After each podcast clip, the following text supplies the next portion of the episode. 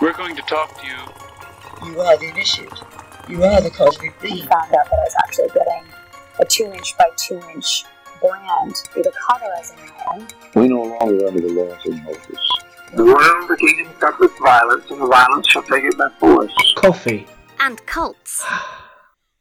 Hi, John. Hi, Sam, Hi, listeners. and welcome to Coffee and Cults, where once a month we drink coffee and talk cults and fringe religious groups from around the world. Please be aware this podcast may not be suitable for all listeners, as it will probably contain swear words and anything else today, John. Um, and mention of suicide. That's about it, I think, in terms of major issues at the moment. Pretty clean. one But for us that's a today. pretty. That's enough, isn't it? Yeah, yeah. Um, but we're I'm very excited um, because John is going to be talking us through our first episode of Heaven's Gate. So this is going to be another series, listeners. We couldn't tell you exactly how e, many episodes yet. We think it's going to be three, but we thought that for Jonestown, and it was more. So Yeah, sorry. so everyone. you, we'll we'll uh, we'll try and stick to that. But this is a big one. It's another one where I feel a bit of pressure, Sam. We feel probably both a bit of You pressure. should- Yeah. I see. I'm so glad I went first. um, before you start, can we do some Patreon shout outs? We can. And other cool, fun social media shout outs. Um, we want to say a massive thank you to Daniel Evans for joining our Patreon. Daniel, we hope you're enjoying all that fun stuff that we're putting up there for you. Very very soon there will be possibly my favourite thing we've ever recorded. I've had it stored on my laptop for too long and we I need to get it out. I'm really sorry, John. Oh, I was thinking. Um, I don't know what we're thinking about now. I was thinking about our review of Charles Manson's music, which features. I'm not even going to spoil what it is, but it's possibly my favourite thing we've ever recorded. Yeah. Um, that we do during that uh, during that episode. We also have um, some interesting updates about our relationship to uh, the kittens, which is ever ongoing, listeners. Yes, some very exciting things are happening in our hometown and we're very excited to go and visit them when they open their ideal org. we'll give you some updates Yeah. uh, as soon as we possibly can about that. Uh, thank you, though. Lots of people have been getting in touch online, on Facebook, on the Instagram, on the Twitters. Thank you so much for that. Thank you to Esther Rocket, exposer Hooray! of Universal Medicine, who retweeted about our episode. was Uh, very we love you. We rate you. You rock. I don't know if you even listened, but we really appreciated that shout out. And lots of people have been saying really nice things to us, leaving us reviews on Facebook Yeah. uh, and on iTunes. So thank you We to love you. Uh, I'm going to get your names wrong, Lassie and Sam, who both have done that recently and sent us really nice messages. Thank you to Susan Robbins for donating as well. If Thank you, Susan. that's something you'd like to do, listeners, welcome returning listeners, welcome new listeners, possibly. We'll talk a bit more about this at the end, but you can support us. You can, if you like what we do, give us a one off donation to buy us a cup of coffee to enjoy during an episode at ko fi.com forward slash coffee and cults. You could also uh, donate on a more regular basis, however large or small the amount, on patreon.com forward slash coffee and cults, which gives you access to all kinds of weird extra bits of recording that increasingly we're adding to as time goes on, including the best Charles Manson stars in your eyes Yeah. setup that has ever happened. The only one, probably. Um, if you like us but not enough to give us money, that's totally fine too. But please give us a review on uh, Apple Podcasts or Spotify, or if you can, can you even do that on Spotify? Yep. Or wherever you get your podcasts, please give us a review, um, just because that helps other people discover us. That would all be very good. But that's enough shameless self promotion. It's, oh yeah, I was going to say it's not shameless, but it, it is. Yeah, it is. We'll do some shameful promotion maybe later Yeah. in the episodes just to balance everything out. But let's skip straight Come on, John. Everyone To the wants you main get event. started. and let's begin with Heaven's Gate Part 1. Ooh. That is that UFO sound that just came out of Sam's mouth is the is the best. Keep going. I'd like the background of a UFO under this bit. Is the perfect introduction to one of the most notorious cults possibly in uh, world history, if not just in the history of America. Now, this is an interesting cult compared to many of the other groups now, because usually at this point in our previous podcasts, we would introduce the origins of the person, that one charismatic leader who manages to create a new religious movement on their own and lead their followers. But this time, you are not only getting more value for money in the number of episodes covering this cult, listeners, you're also getting value for money in the number of founders Hooray! of this group. So, in our first episode, Heaven's Gate Part 1, we are covering the time period 1931 t- to 1975, looking at how two people's lives, two people, I was going to say like you and me, Sam, that's not Oh, quite what I no, mean, no. as will become clear. Um, but it could be any of us, two people whose lives meet. And who their sh- through their shared obsessions, this is how I'm thinking it's like you and me, Okay, yeah, yeah. create something unique People together. follow and give money Wait. to you sometimes. oh. And you make that UFO noise so well. This is Oh, here's where we reveal actually you've joined our cult. as long as we don't have to be called Bo and Peep, I don't uh, mind. Mm.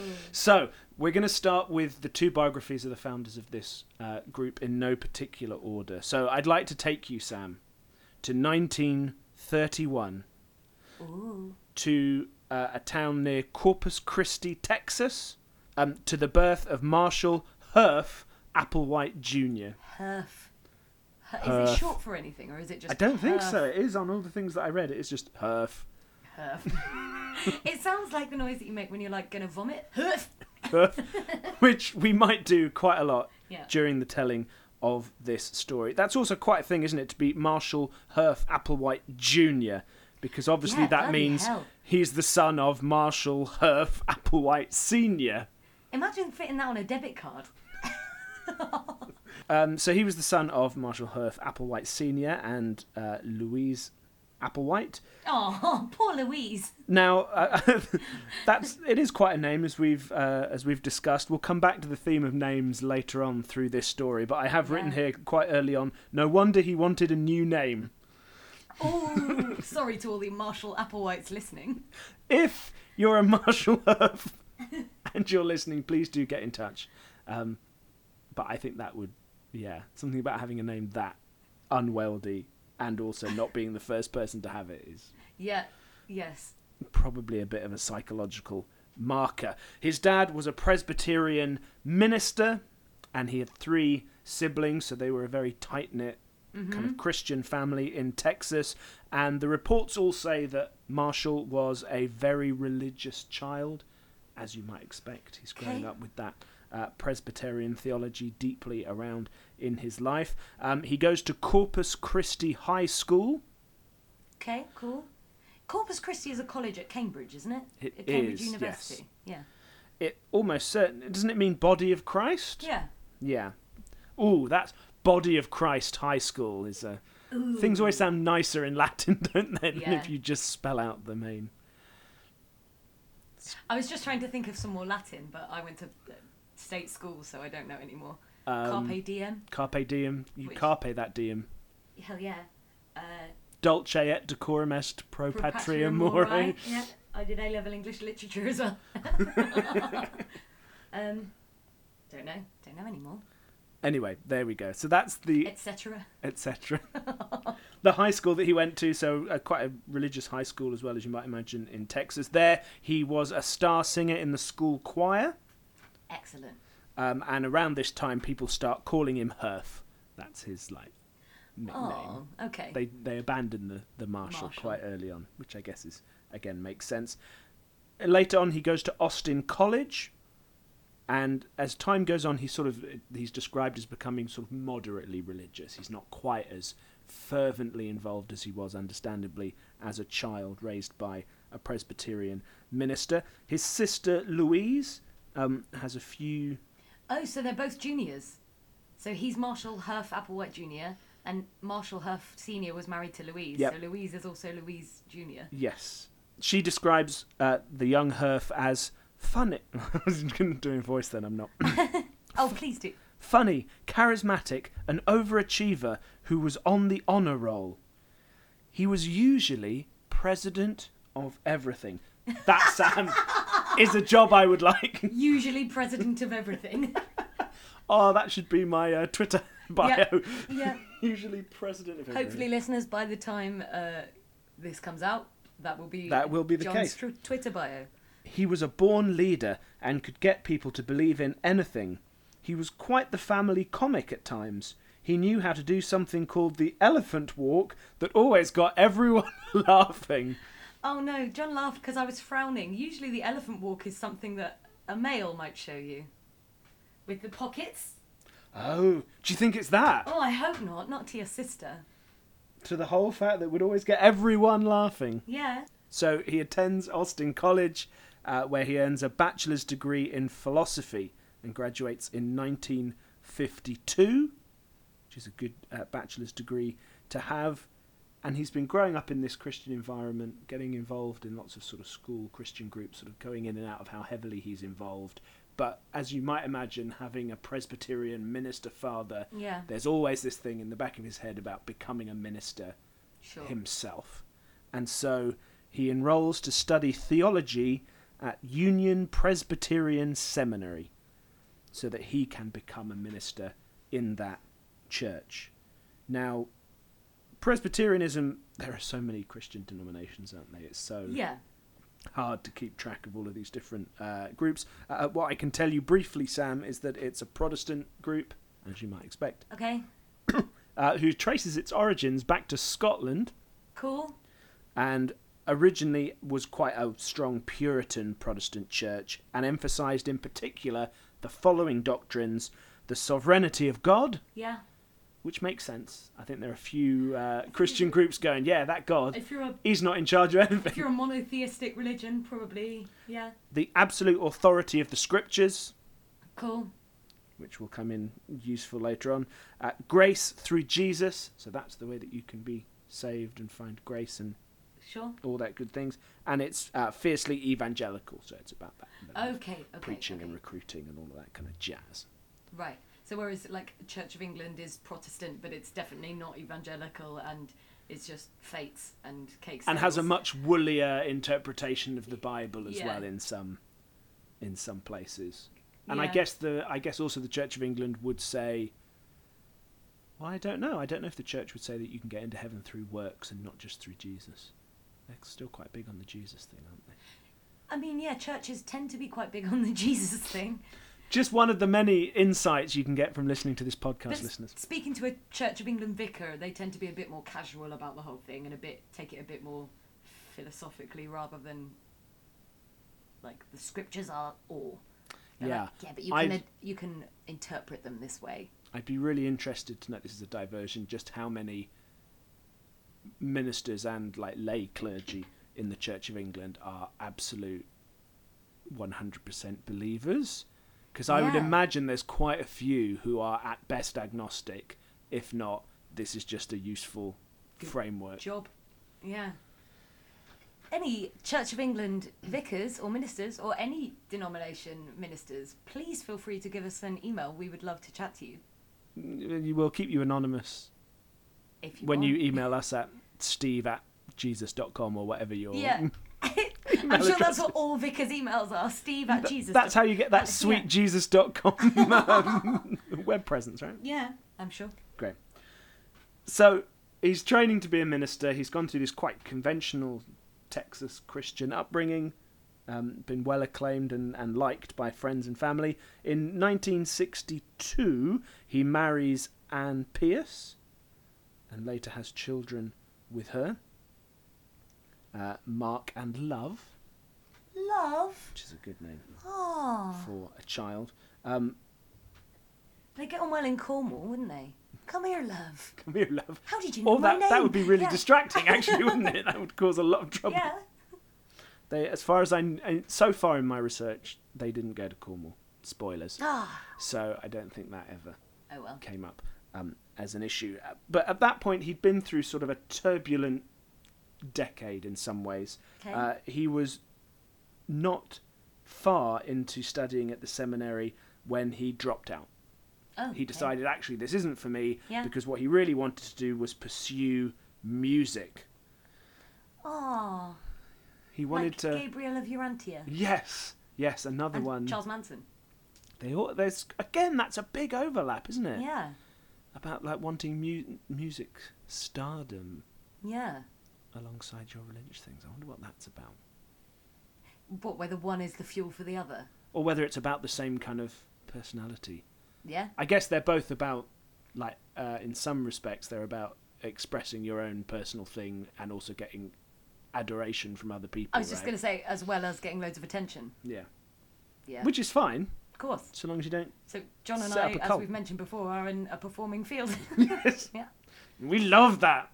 I, I don't, I wouldn't say I've ever Applaud had any me. adoration, but Uh, no. Anyone wants if to send you. us adoration? Adore... anyway, oh, we're so needy today, John. So he dropped out of seminary um, to pursue music. Everyone says he has a beautiful voice. He's a baritone singer. He loves Handel. He loves.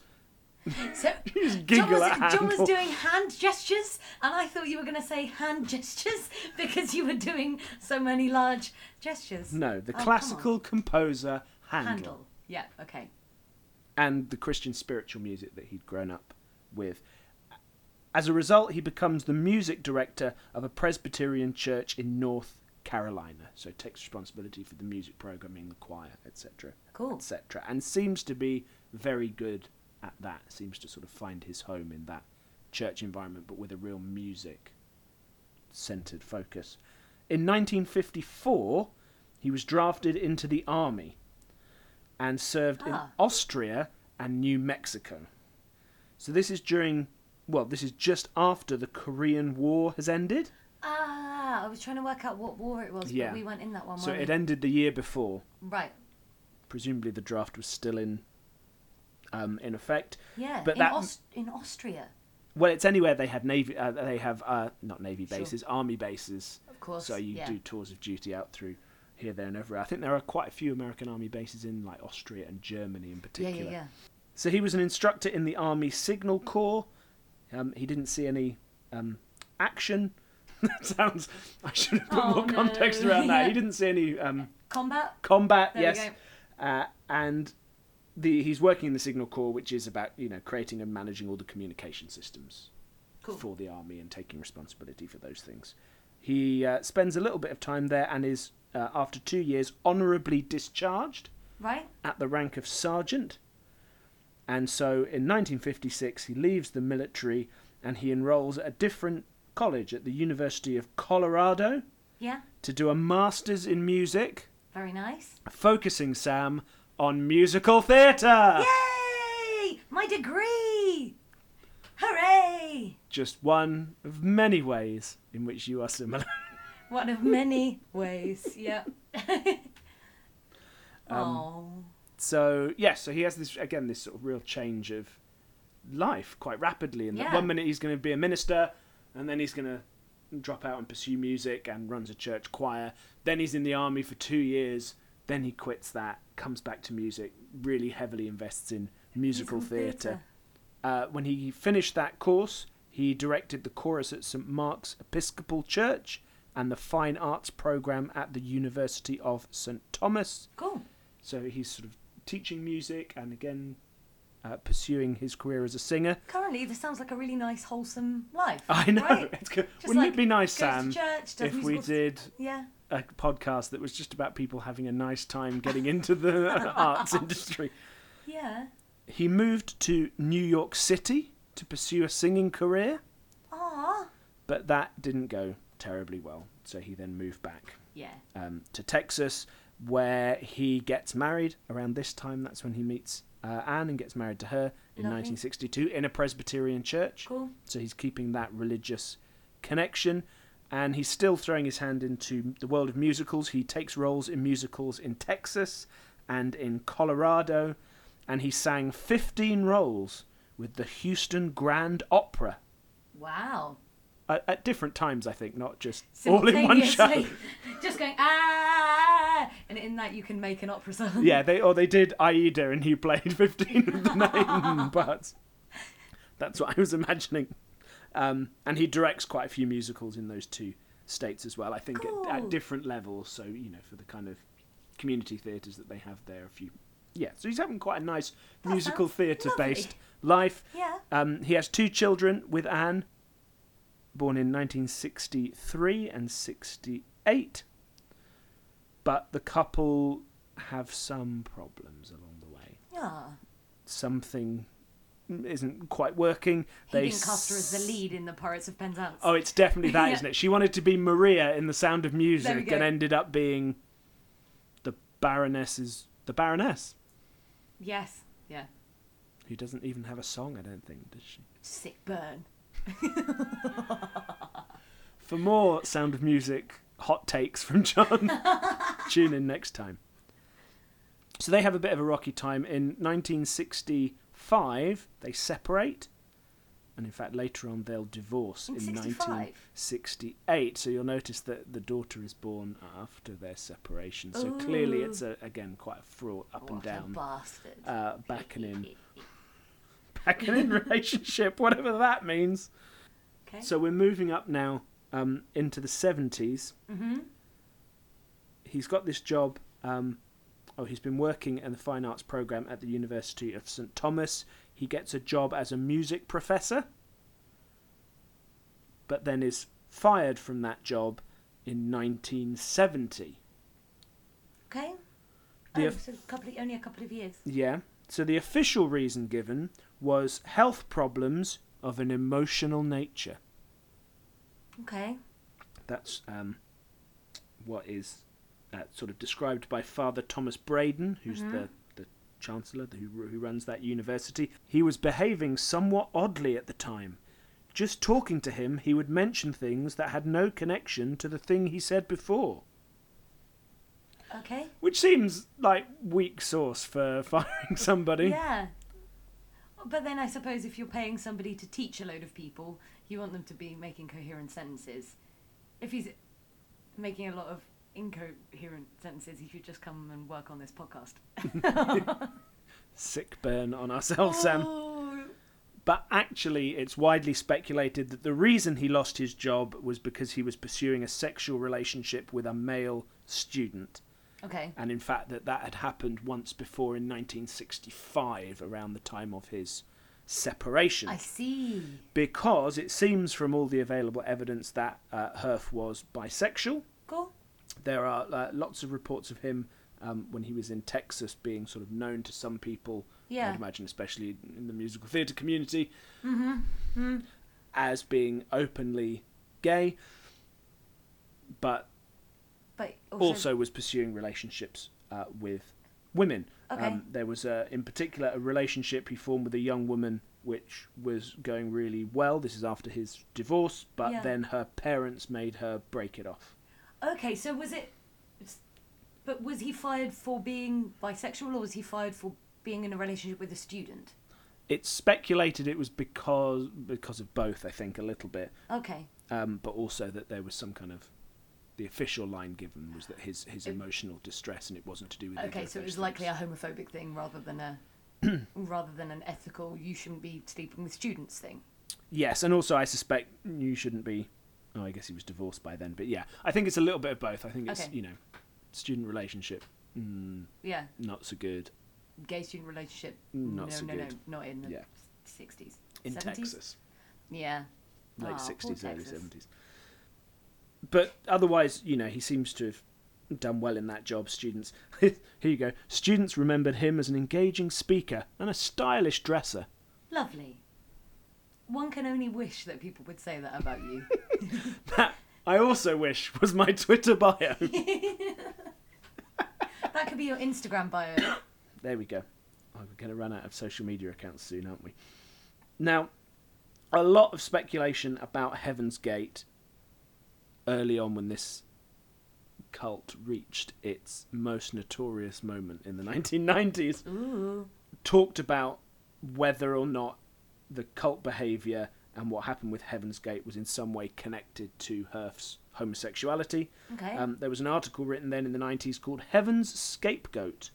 Ooh. Despite what you've read in the paper, the link between cult behaviour and homosexuality is questionable. Um, that was written by Mubarak Dahir, um, which I think is probably true. Yeah. Just because you're gay doesn't necessarily mean you're going to found a cult. No, I think I think that's pretty evident if you look at any cults. Yes. is that usually it is a man that wants to shag lots of women. Yes. Although Jones was possibly He just wanted to shag bisexual, or was lots he of just things. power? Yeah. into the power side of things, possibly. Uh, but there's been lots of suggestion that his bisexuality and his feelings about that contributed to the kind of mindset he had Yeah. um, going into the creation of Heaven's Gate. But actually, it seems from lots of the reports and from people that knew him at the time that he wasn't troubled very much by being bisexual, Yeah. but by his inability to form and keep relationships. So he's Okay. supposed to have been really devastated um, after his divorce when he was, I think, was in this relationship with this girl who was slightly younger, I think, as in like in her early twenties. Yeah. Um, but her parents went, "No, Okay. you're not gonna, you're gonna break up with him. This isn't gonna Yeah. um, go on." So he's more worried about you know being in his thirties, being divorced, um, being estranged from his children, Sure. and having had these sort of relationship failures, either because this relationship has cost him his job, or this relationship their pet, the family has rejected him as well. So, Yeah. But then I'm sure that that's a very, you know, universally accepted thing to be in your 30s, to be divorced, to have estranged children, and to be worried about it. and almost lot of certainly in, people in Texas must in go that through that. time as well, Yeah. right? Um, all of them doing that without setting up a cult. True. True. But true. there was loads of uh, like press speculation in. Uh, so in 1997, the Washington Post headline was "Crisis of Sexuality Launched Strange Journey," Ah, and was really strongly making a very odd connection yeah. between those things. And later, this sort of i- is summed up. There's a quote from one of his lovers later on who um, says that he confided to him that he was longing for a meaningful platonic relationship where he could develop his potential without sexual entanglements. Okay.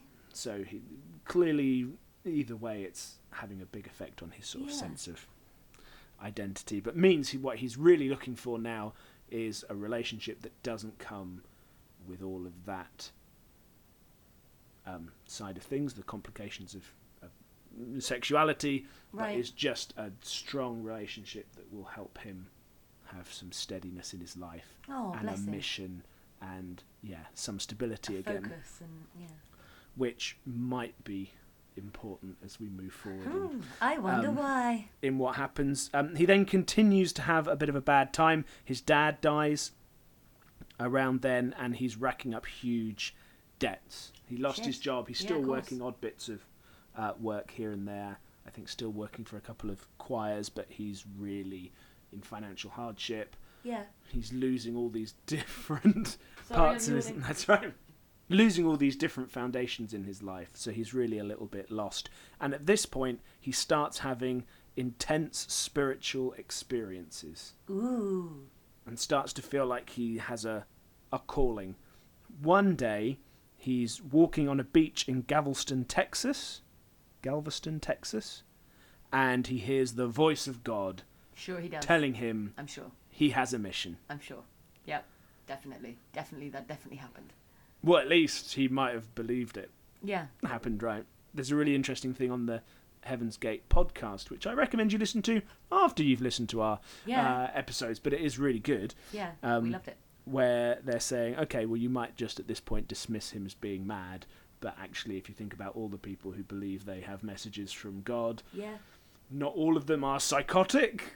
They No. all might believe they've had that experience. You might not believe that that's what was happening, but that doesn't necessarily mean that you, yeah, can just write them off as crazy. It's quite an interesting. I mean, that's a really good point, John. I'm sure I'm wrong, and I'm sure God definitely did speak to him. No, out that's loud. not. That's not what I was saying. that's not what I meant, and you know it.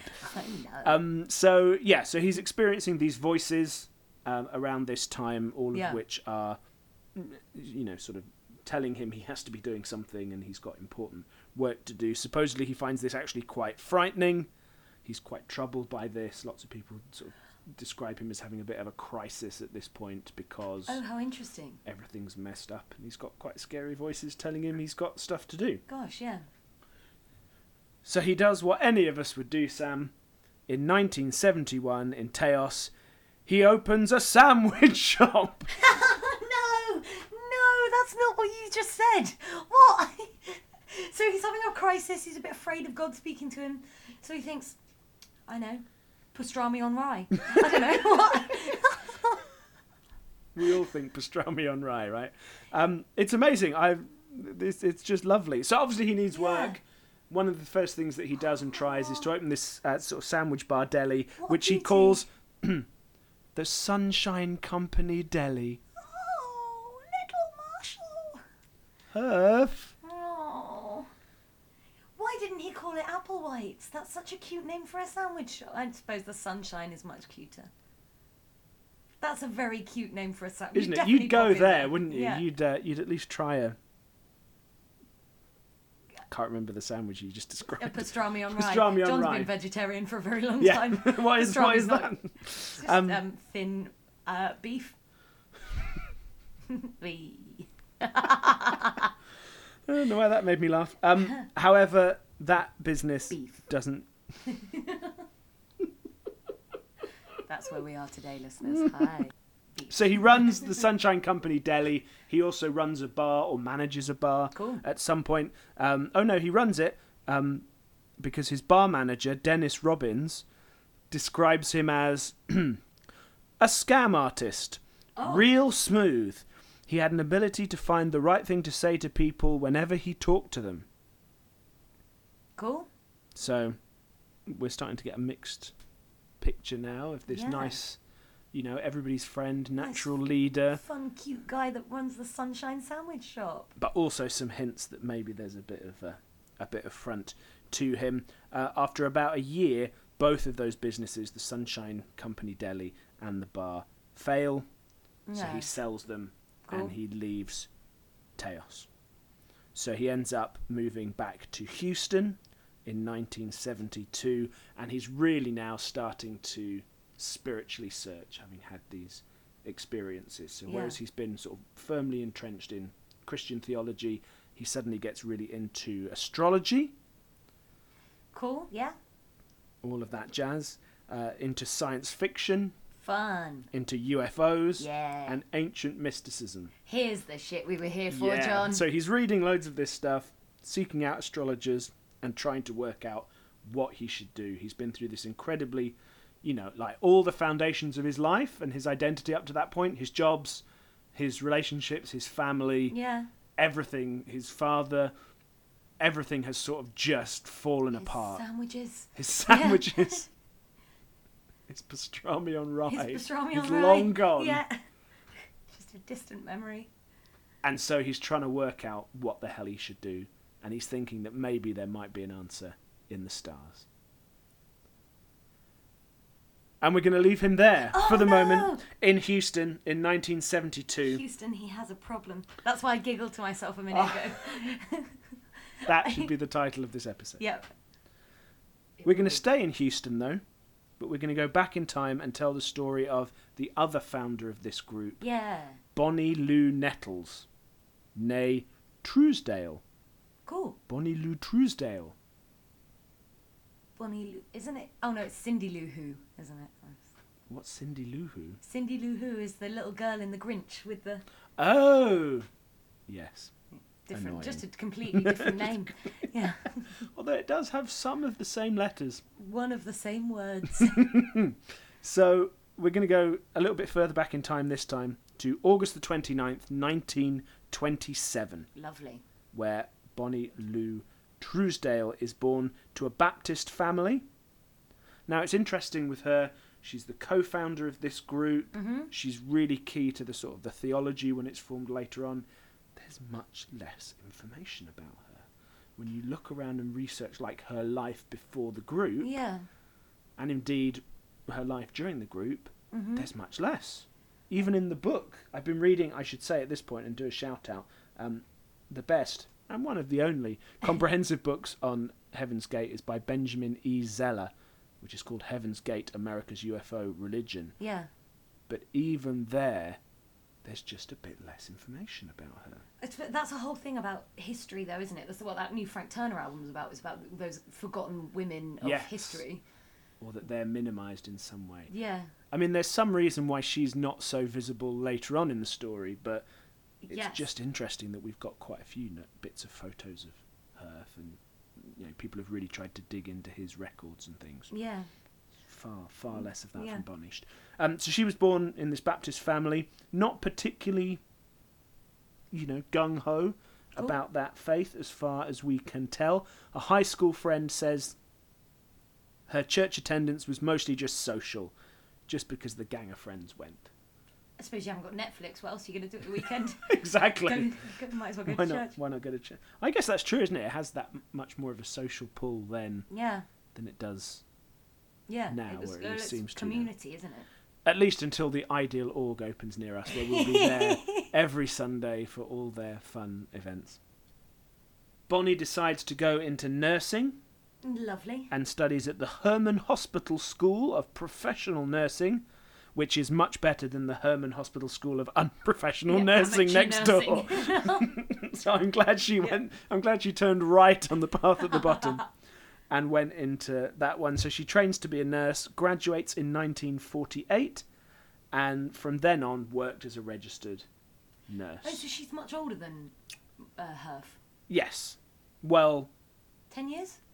Was it? mm, five years. Born in 1931. She was born 1927. Oh, four years. So yeah, four or five Okay. years. But again, that's quite interesting in terms of Yeah. how where they get to in their lives. So she's also married in December 1949. She married businessman John Seagal Nettles. she It's married just a Steven seagull. Seagal has Yeah. ruined that name for all time. She married a seagull. Oh, yeah. So again, she's having quite a conventional.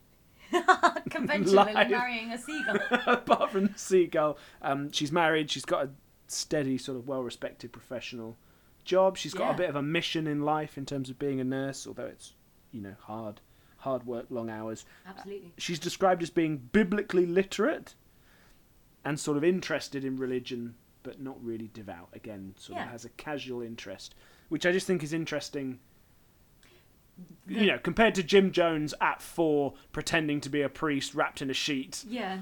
preaching to his stuffed animals about hitler it's a very i think i remember that right um, yeah. Pretty much. it's very different that these people have a much looser Yeah.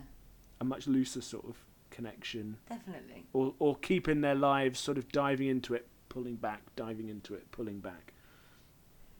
Which I guess Yeah. is true for lots of people at the time, right? It is I'm about sure, the yeah, time in yeah. American history, particularly, where people are starting to question or not just Yeah, where it was suddenly follow along the okay same not thing to go to church. Yeah. Sort of thing.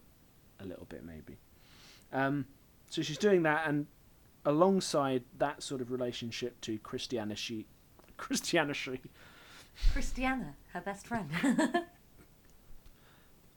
Alongside that interest in Christianity, she also develops an interest in the occult. yes. Yes. Every time we get close to this stuff, listeners, you should see the excitement. I, I uh, raise my Answers. arms, gently shaking them, and go, yes. But at this point, she doesn't have a huge amount of time for her occult studies. Oh, I imagine it's quite difficult to get your hands on occult material. It is the end of the si- it's going into the sixties, Nah. fifties, sixties. But um, she also has four children, oh, which probably takes up quite a lot of time ouch. uh, as well, including Terry, Yes, Terry features regularly on documentaries and things, doesn't Yep. she? um, of whom more later. Ooh. um, or right now. Um, before uh, Terry's the oldest of Great suspense building there, John. that's. Ju- I'm just hoping we'll get sponsored at some point, and that's where the advert can go. right. I'm not. We're not going to do that, listeners. We're we're going to do it just for the love. Before Terry was born, supposedly uh, Bonnie had had a miscarriage and two stillbirths. Oh no. Ouch. So when Terry, who's the oldest of those four children, is born, they really have a strong bond. Yeah. And there's a real strong sense of that this is, you know, finally A what baby. should have been happening for yeah. um, for Bonnie. Uh, they bond a lot over the sound of music, which is getting its Ah. second shout out in this. Also, probably a good conversation point when she meets Herf later on. Yeah. Um, so long as he doesn't cast her as the Baroness. Um, but they the um, Bonnie and Terry really love the sound of music. It's their favourite film. They watch it all the time. Oh no. We'll note at this point that uh, that is a musical which contains a song which has the lyric do re mi fa sol la ti do, and move on. Uh, but it's really cute. It just sounds like they have a really lovely relationship. Bonnie makes one of the children's outfits from The Sound of Music for Terry so that she can go around dressed So as she can so one of the long Von farewell. Trapp children. Yeah. I, don't- I can't work out whether it's from the way she talks about it, whether it's one of the ones that are made out of curtains, Oh, or I whether hope it's one of so. the little like sailor suits from. Either way, very it should adorable. be a curtains one, shouldn't it? You, yeah. Let's wreck on that and pretend that that's true. That's what I'm going to imagine now. So she's yeah, really has this intense relationship there, and with her other children. Some of the other children have medical issues as well. So there's a big sense of like really, you know, valuing and having that kind of strong family yeah. um, bond. But life is hard. She's working really long hours um, as a nurse, and she comes home on regular evenings, sort of tired and fed up. And there's this lovely story of Bonnie coming home knackered, destroyed after a day at the hospital yeah. uh, one day, really grumpy and fed up, um, and sort of s- walks uh, out of the house into the garden and sort of is sighing and looking up at the sky. And Terry comes out to join her mum, and they spend a little bit of time just looking at the stars together, enjoying this sort of moment so of peace and nice. quiet. And then suddenly, oh. Somewhere amongst the stars, they see a moving light. And Bonnie sees it first, and then Terry sees it, and they follow this moving light as it traces across the sky.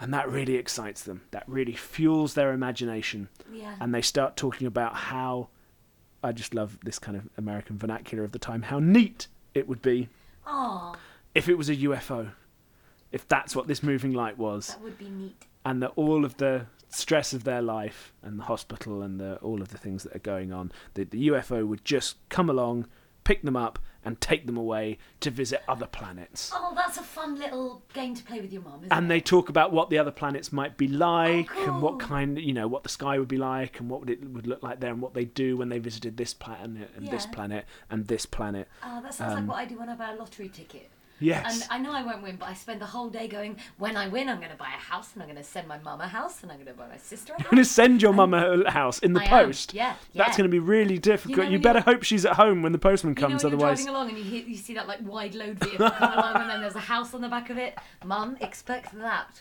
I'm just imagining the sort of the. And then the guy being there with the sign for this thing because it won't fit through the No, letterbox. of course, Uh, and the house just being outside. just leaving it in the driveway. oh, sorry in advance, mum. It'll happen. Where those our Patreon donations are gonna are gonna skyrocket now, and it'll it'll happen It'll sometime happen. soon. Yeah. Um, so they have this really sweet bonding moment, but it also reflects something else that both of them feel a little bit sort of disconnected to parts of their lives and unsatisfied. Mm-hmm. Um, Terry says, We felt we didn't like it here. We didn't feel like we really belonged. Something a lot of people can understand. Yeah. And so there yeah, there's just something really just moving about that image of mum and daughter looking out to the stars, wishing they could Yeah. be, you know, flown away from their lives as they currently are in that moment. kind of in the same in the same way as the the vampires, isn't it? How Yes. They, they all felt kind of lonely and didn't belong in, anywhere. And, Yeah. So this also presumably is prompting this spiritual seeking, and it's the time for this, right? We're moving into the 1960s, where everything is about finding yourself. We're doing really good exploring mimes right Arm now with our gestures. arms and with our Ooh. fingers. It's a time when suddenly there's a lot of publishing of stuff that's a bit more, you know, esoteric. Suddenly, lots of stuff from the Far East has come in and been really popularly introduced. The Beatles are doing their bit to I was just promote gonna say the Beatles transcendental are- meditation, etc. recording with spoons around the studio and things. Exactly. Those pesky spoons. Pesky spoons. Um, and so she's starting to look in that direction for for things. Not only her sort of this nice dreamlike notion of UFOs coming to take you out of your boring life, but also spiritual seeking. So in February 1966, she joins the Houston Lodge of the Theosophical Society in America. Oh. Yes, our old friends from last episode. Yes. The followers of Helena Blavatsky are back here Ding ding ding. because they're such huge proponents of sort of alternative spirituality Yeah. um, from the from the 20th century, um, really bringing together a range of spiritual practices, as we talked about last time, and really promoting disincarnate spirits, ascended masters, telepathic powers, hidden and revealed gnosis. So, again, this idea of secret occult knowledge that you could then access. And uh, Bonnie is super into this Yeah, sure. really enjoying this mix of like Eastern mysticism and, and what becomes New Age Yeah. thought, things that are channeled, ascended masters, the idea that there might be outside influence Mm. um, and secret knowledge that you can attain even if you're in Houston, Texas.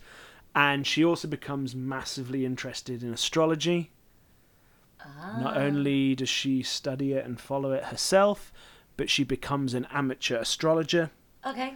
and in fact later ends up with an astrology column in the local paper. Oh, fun. Yeah. She was Mystic Bonnie Lou. yeah. very So it's, cool. again, it's really interesting that she goes from this, quite, you know, quite uh, respectable, I guess, in Texas terms, Yeah, nurse. mother of nurse, four. Baptist, Yeah. mother, and then suddenly, you know, she's got an astrology column on the Hmm. side. She's going to the Theosophical Society, of which there is a big UK, because it's sort of, I think, originally was set up here, maybe, and then went elsewhere. When so do we go and visit, John? I don't know. It's quite, they they're in London, but we could Oh, that's we really could far.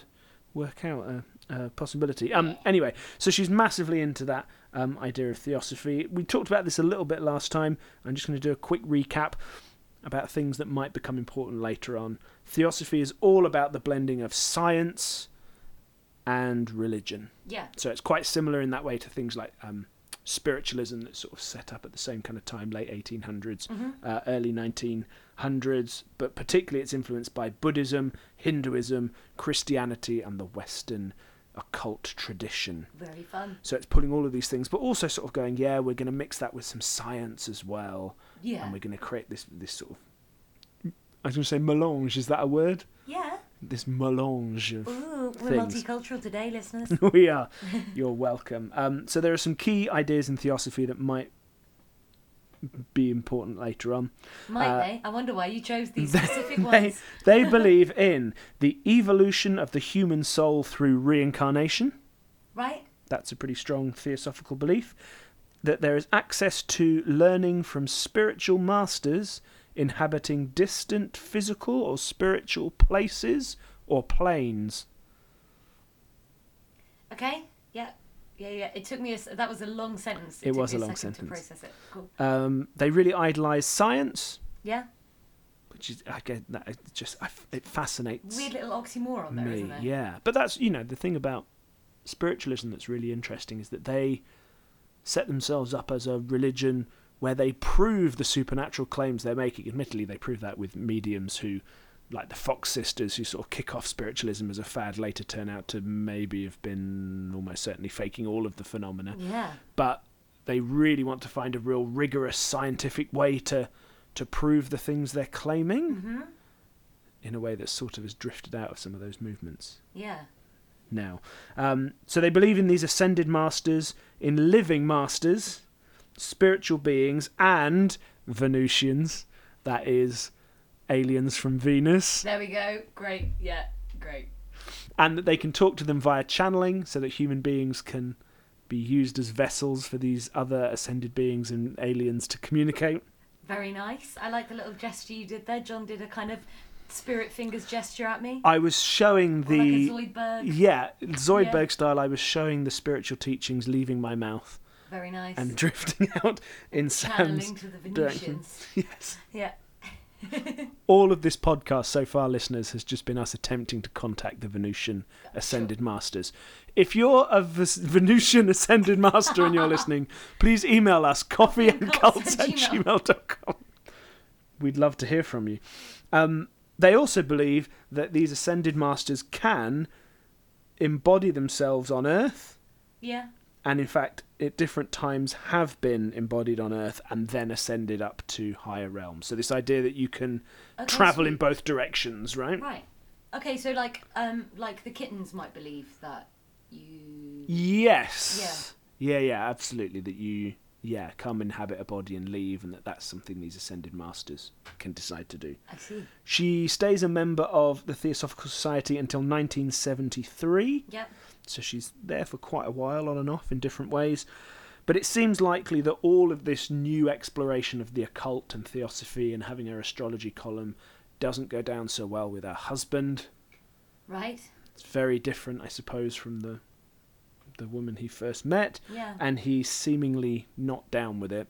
Um, her marriage begins to deteriorate, so this one article says, in part due to Nettle's belief that a 19th century monk named Brother Francis frequently spoke to her and gave her instructions. I'm sure that's true. Yeah. Definitely. That definitely happened. Definitely. Brother Francis. Brother Francis Yeah. is talking to her on the regular, giving her advice. Sure. He's very much the third person in this marriage. Ah. which seems to not go well. Now, on one hand, I'm sure this is also a bit of 1960s, early 70s husband going, "What are you doing? Thinking for yourself." Yeah. Mwah. Um, There must be a man telling you to do this. See. and one that's not a spiritual Franciscan ghost monk. Mwah. Um, but that's putting a bit of a strain on their marriage because she's sort of super, super influenced by this stuff to the point where Yeah. you know there's this other person in the family who's providing her with guidance. Goodness. Wow. So does that? I don't know. I'm certainly not a, uh, a psychiatrist, but does this m- mean some like multiple personality thing? Again, it's so or- hard to say, isn't it? Because is that like hearing voices? Is that um, that kind of delusion? Or one of the things when I used to occasionally visit spiritualist churches for fun, Yeah. because there was one just round from my house when I was a student. I think what I learned having gone, either it's all bollocks or it's definitely true. Which of these is it? Yeah. That in fact, uh, and and or that it's all being faked yeah. but actually i think lots of people have convinced themselves they're doing that thing Oh yeah. Absolutely. and that that- and they're not you know they don't have a mental illness Yeah. but what they've done is sort of construct this sort of scaffold in their head Yeah. that their imaginative world has a level of realness They've lied to themselves so convincingly that they've been convinced. sort of or that they just have a different relationship to the imagined space in our heads Oh, that's a very cool way to put it. so that the way that they you know it's like taking the imaginary friend to the nth degree right Is Yeah. that that's not a that's not a symptom of madness necessarily but that's understanding what's happening in your head in a different Yeah, like Derek O'Connor Way. and Sam. yes Sam. yes because mm, But then he's a he's an he's an open eye, isn't he? he has been caught definitely cheating Yeah. enough that i wouldn't strongly put money either way on whether he thinks that voice in his head is real or not No. Whereas I think someone like Mia Dolan, who has disappeared now, and I'd love to know what happened to her. Oh, I don't know who that is. um, I'm she gonna suddenly, Google it later. very quickly, became quite a famous TV medium, and then Ah. sort of has completely dis- and published quite a few books, and then disappeared. Ooh. Um, yeah, I'd be quite interested to know. I mean, maybe she just got sick of it, and then And that's just possible. Changed her name. Um, and started working in Boots or something. But unless she's an out-and-out fraud, you sort of when she talks, you know, I think again she just this like character in her imagination suddenly became very real for her. Wow. Cool. Okay. It's weird, isn't it, what the human brain Definitely. does? That's Which is why, you know, all that sort of the shamanic stuff I think is quite interesting because that's not, unless you really think that when people do that, they're traveling to a spirit dimension, well, what they're actually doing is Is holidaying in their own imaginations, yeah. which is cool. And actually, there might be stuff there that's useful, and that actually, there, m- you know, there's probably quite a lot of therapeutic use to that I'm sure. but just how you describe that about whether it's yeah anyway so that's what's going on in bonnie's head Sure. At Some this point, psychoanalysis of this lady we've maybe. never met. Just- yeah No, but that was- Interesting, that huh? was very interesting. um she goes to seances mediums psychics she's you know doing all But that then she's bloody spiritual tired, being a nurse all day, oh and then having, going looking to after four kids, then going and doing a séance. Like, mate, Takes just you have out a of cup you. of tea and sit down.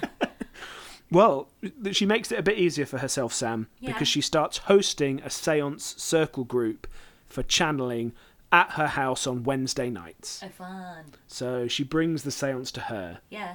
Um, Like some people Which play is nice. Dungeons and Dragons, she does seances. Yes. Nice. Yes, exactly. Um, and uh, there they channel Brother Francis. Obviously, he's regularly getting in touch. Uh, Marilyn Monroe, Ah, also a regular attendant, definitely. allegedly, of these Yeah. groups. And, as you might expect, extraterrestrials from Venus. Sure. Yeah, yeah. yeah. Oh, they go without saying. They're always there. yeah. They're here. We've got uh, three here in the room with us right now, listeners. Yeah, definitely. Um, yeah, that is definitely true. and she starts doing astrology much more She's got the column she's reading doing people's astrological charts so she's doing the real she's not just doing hey this thursday taurus you'll be mildly surprised in a car park she's not doing that kind of um, i should really have an astrology column Um, how about uh, Patreon? John's uh, horoscopes. I will No, do that's that. what we're going to do. So we'll do it together. We'll do uh, monthly horoscopes. fine great yes Yeah. we'll do that we're committing to that apparently. every month taurus it's just going to be about Yeah, you being surprised in a car surprised in a park. car park No, but that's all it is. It's That's it's your uh, lookout, Taurus. Sagittarius. You will be surprised in a supermarket. Right, focus. Um, so she's doing people's astrology charts, which means she's doing the full. You know, uh, I'm trying to mime this now, listeners. You can't see that. Um, He's just drawing some shapes with a in the air. compass, numbers, and so she, yeah, Yeah, yeah. she's not just doing that. I think this is what's going to happen for Taurus this week. She's doing all the weird because of this star codec stuff, and yeah, this. Yeah. um, uh, which she thinks is a gift she's uh, she's got from God, and that she's gained this ability and this insight, and that she's got spiritual helpers.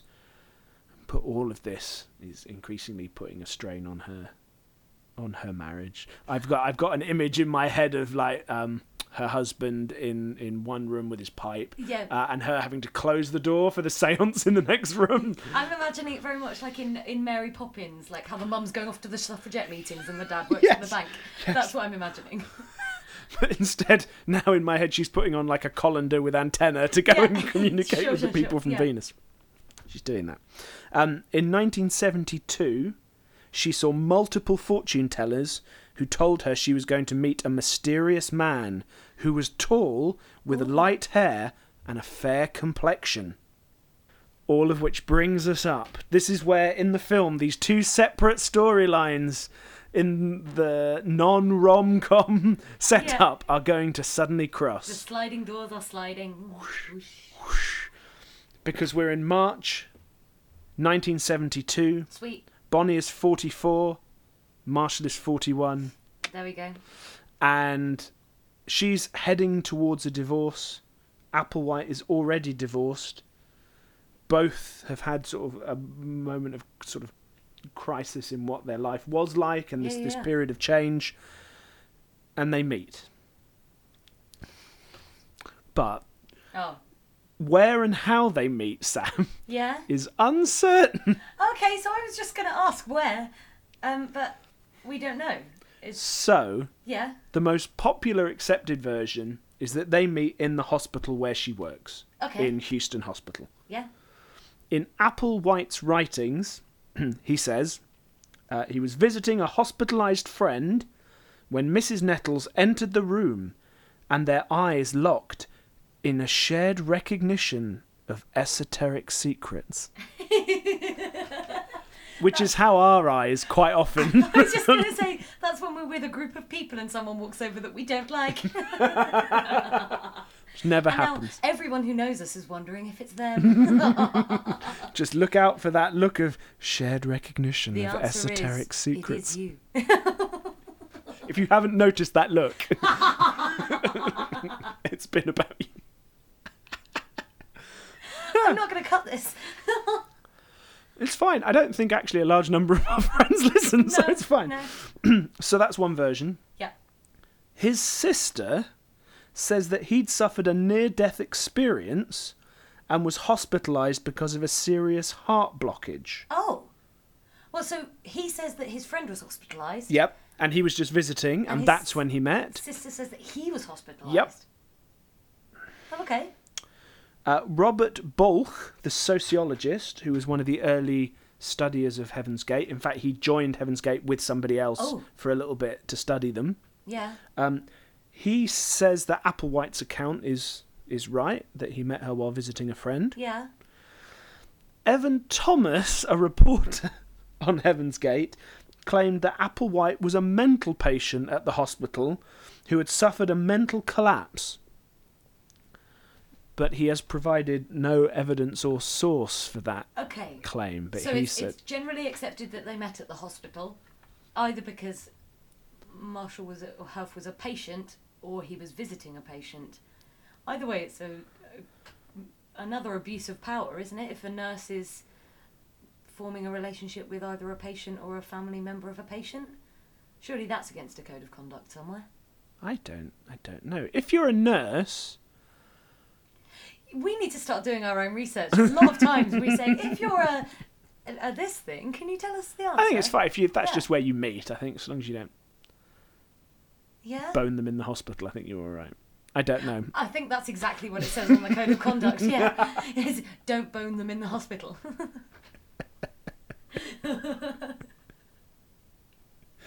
But Sam, yeah, Terry Nettles, yeah. Oh, okay. Bonnie's daughter. So we believe her. Do said we? the two met at a drama school in a theatre. Oh, Applewhite was teaching at the school, and one of Nettles' sons was attending it. That son, Joe Nettles, has corroborated this story. okay. So who I knows? suppose those two things could be true. In that he was visiting a friend and said, "Oh, hey, I'm teaching at this class. Oh, my son goes to that class." So Dunno. here, what I think is what's really interesting because it's a bit like you know, in terms of like the development of religions, like lots of those different things could be true. Yeah, but it's a better story, right? If they maybe knew each other from the thing and then one day saw each other in the hospital to go, actually, it was this moment in the hospital Yeah. that was true. Because that is a better story, right, than we Yeah, met yeah. at a drama class. yeah, Or they might have met in a hospital and not really connected and then bonded at the theatre yeah. school sure. and that. But And then that's it's when better their to go eyes back met and go, in esoteric yeah. understanding or whatever it was. But I think you know, in t- if you look at the formation of early religions and go, well, how do we know what happened? This is in 1972, and there are already five conflicting versions, all of which or none of which might be true about how these two people met. Yeah, Anyway, Really? interesting. They were on the bus. on their way to get an STI check. And So, I hope this is something libelous now. so- yeah. They probably won't sue us. I mean, but having an STI check isn't libelous, is it? It's not cause for libel. It's just a sensible thing to do with your sexual health, right? Get checked, Right. everybody. So, uh, next section. That's our how public health announcement for the day. how mad was Applewhite? Question mark. Uh, on a scale of one to batshit. Mm. Yeah. So we've talked about this idea that his sexual and relationship issues led to some of the cult's emphasis later on on celibacy and control. More of that later. Ooh. Um, Robert Glenn Howard, a scholar of communication,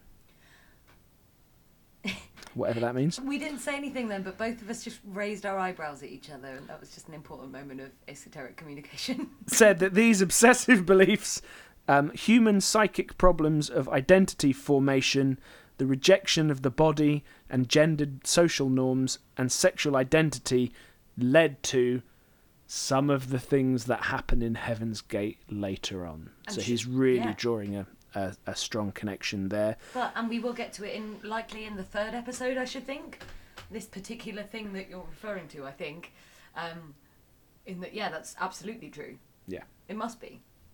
Or yeah, at least there's a strong connection there, which again goes back to the stuff we've said before about Manson and Jim Jones, where it's like problems they have in their lives then just shape Yeah.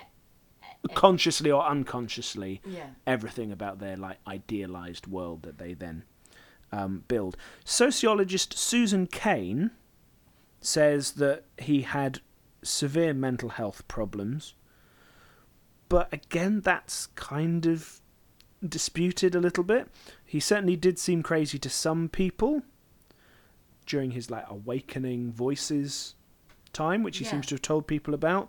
But it seems that he didn't display any of that behavior like after this point, after 1975 onwards, Okay. really. That sort of those kind of experiences and eccentricities. I mean, there are other eccentricities coming up, listeners. Strap Oh, in Big ones. but that those Um, ones sort of don't reappear in a way that you might expect if he was being hospitalized for Sure, sure, sure. But then I Psychotic suppose, I breaks suppose that, at this with point. that quote unquote crazy thing, in the if he was afraid of the voices that he was hearing, that might make him seem crazy.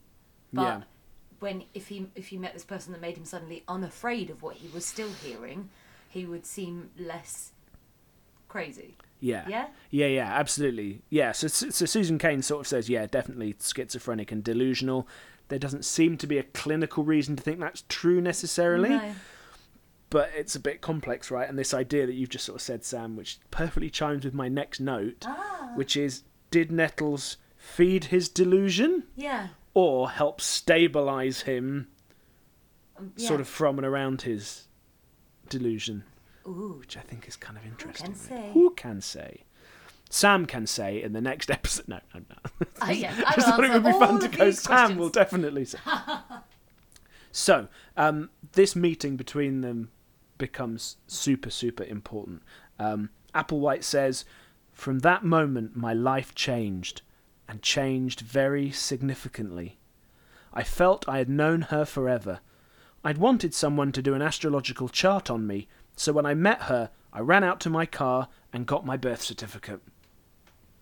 Oh yeah, yeah, yeah. yeah. So she knew the time and the date and the rising moon and Yeah, the yeah. setting moon. What's the other one called? There's a, uh, like the sun sign and the moon sign. Oh, and yeah. The Li- Libra rising. I think that's what I am. Cool, maybe. I mean, yeah, that's as much as it means to me as well. I'm a Capricorn, but I'm on the Sagittarius cusp. Ooh.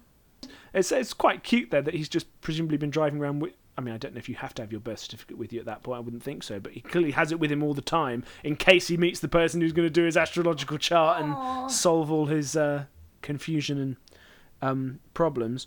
So he really turns to her for help from his experiences, especially via an astrological chart. So she does her thing. Yeah, I suppose if that was true, if they, if it was at the point of the meeting, that he would not have been a mental patient at that time.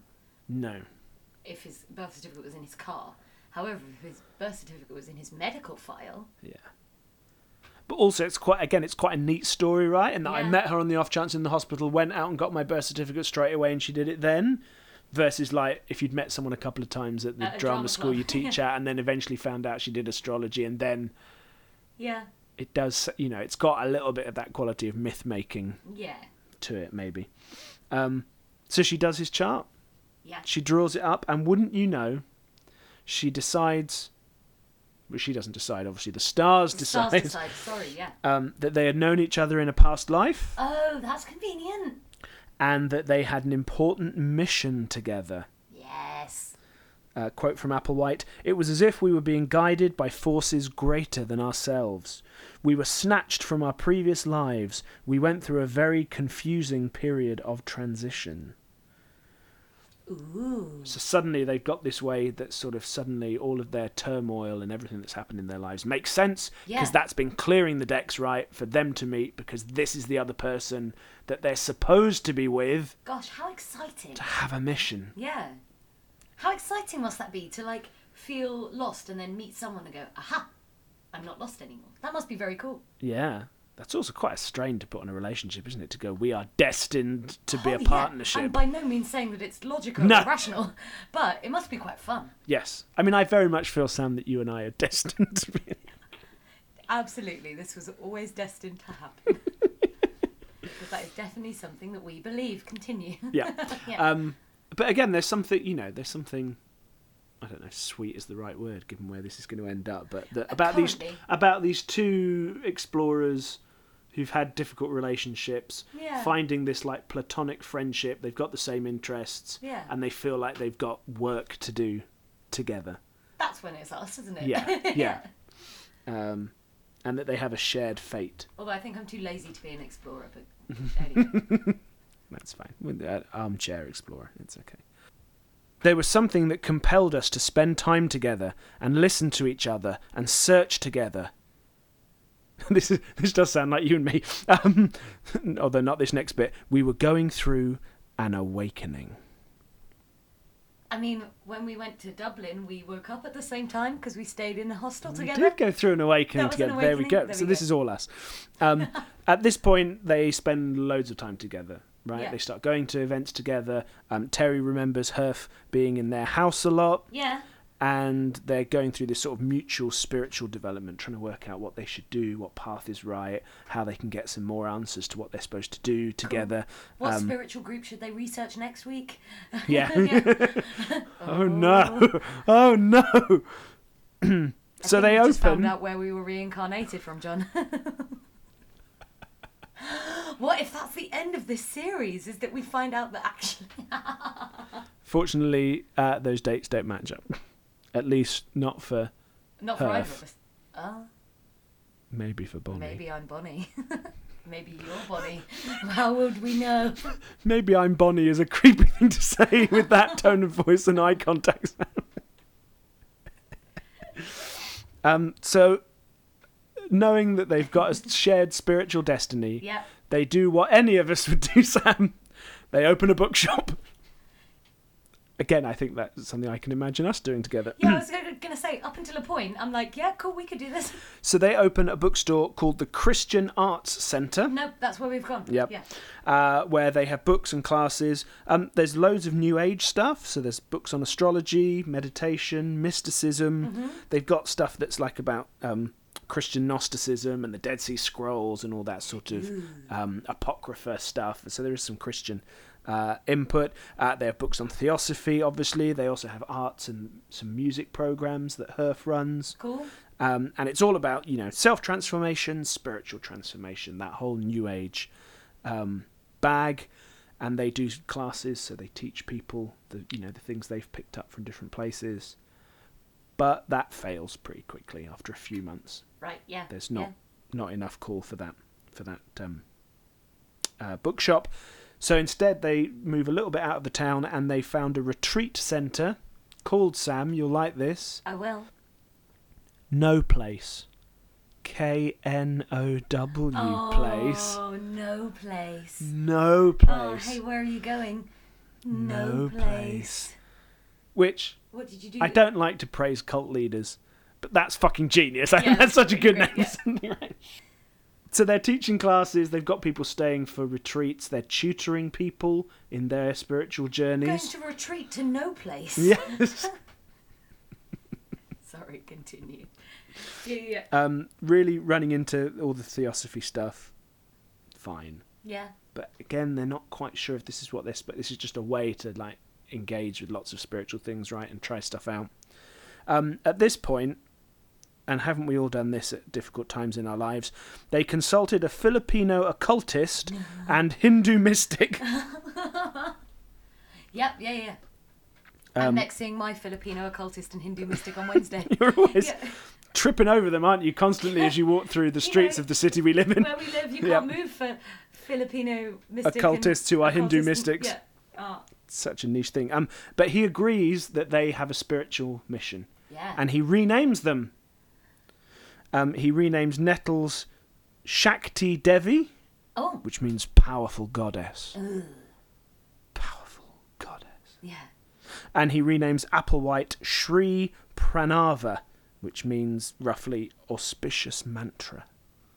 Which is less cool than the nickname that Bonnie got. Oh. Yeah. if I was her, if I'd be uh, annoyed. And yeah, you, you yeah you don't want to be an auspicious like it's an auspicious mantra like a creepy phrase or a, a brilliant goddess, or whatever it Hmm. Powerful was. goddess. powerful goddess. It's a bit like in um, the end of the Lion, the Witch, and the Wardrobe, when the children get um, like spoiler crowned oh yeah. um, kings and queens of Narnia, and it's like um, I don't remember them exactly now. There's Peter the Magnificent, Yeah. who's the eldest boy, um, Edmund the kind, no, um, the I don't know Oh, uh, Wise or something. Um, Susan the Awesome.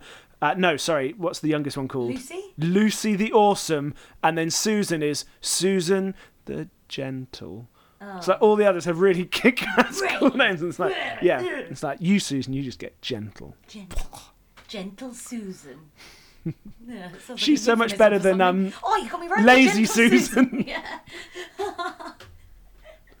That's something that it, it presents one cake at a time. Yes. Like a one gently gives you one cake, only on one side.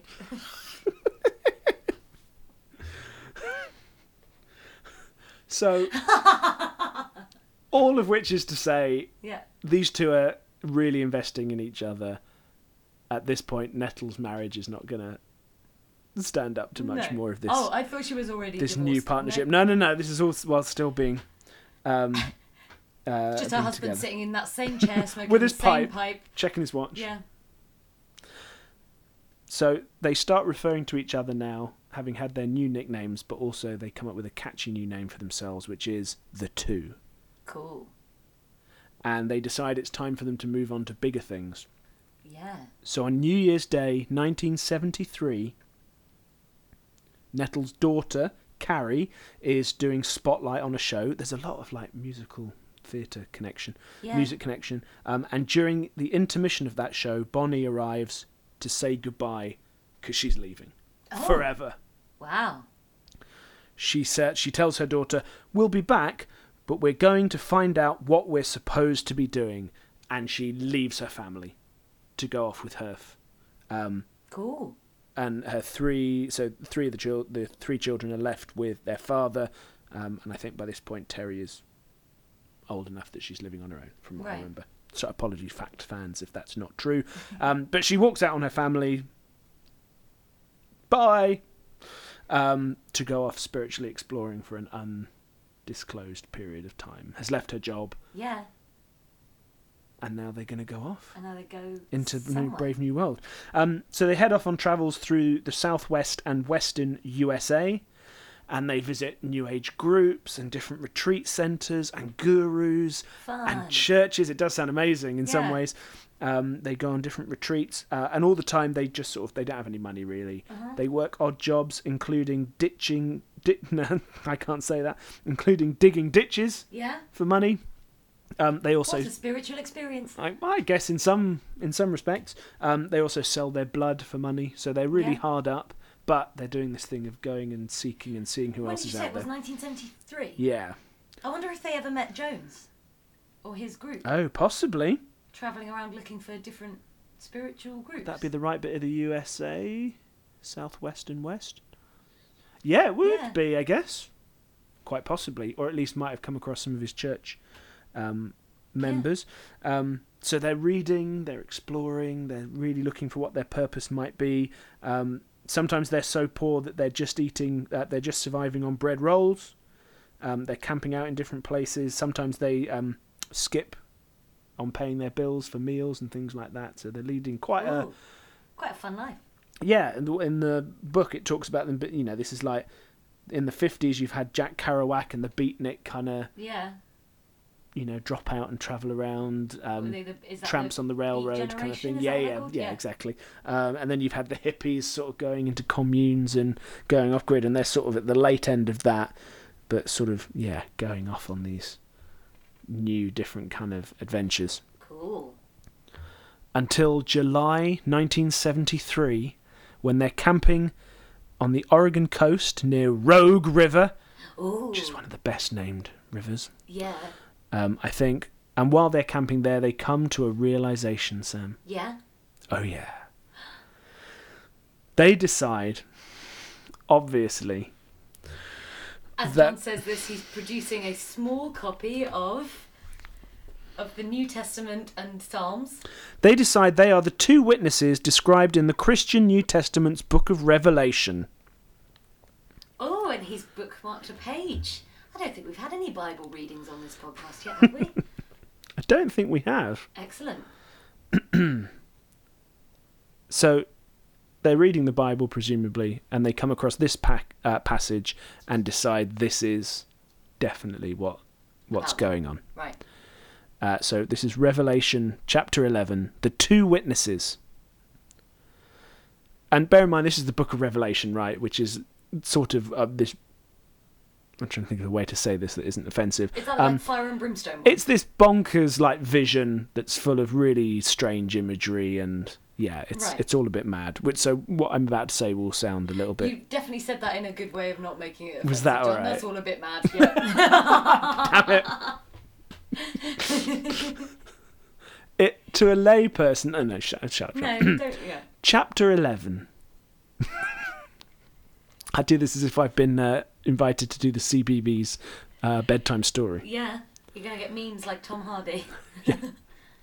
I was given a reed like a measuring rod, and was told, Go and measure the temple of God and the altar, and count the worshippers there.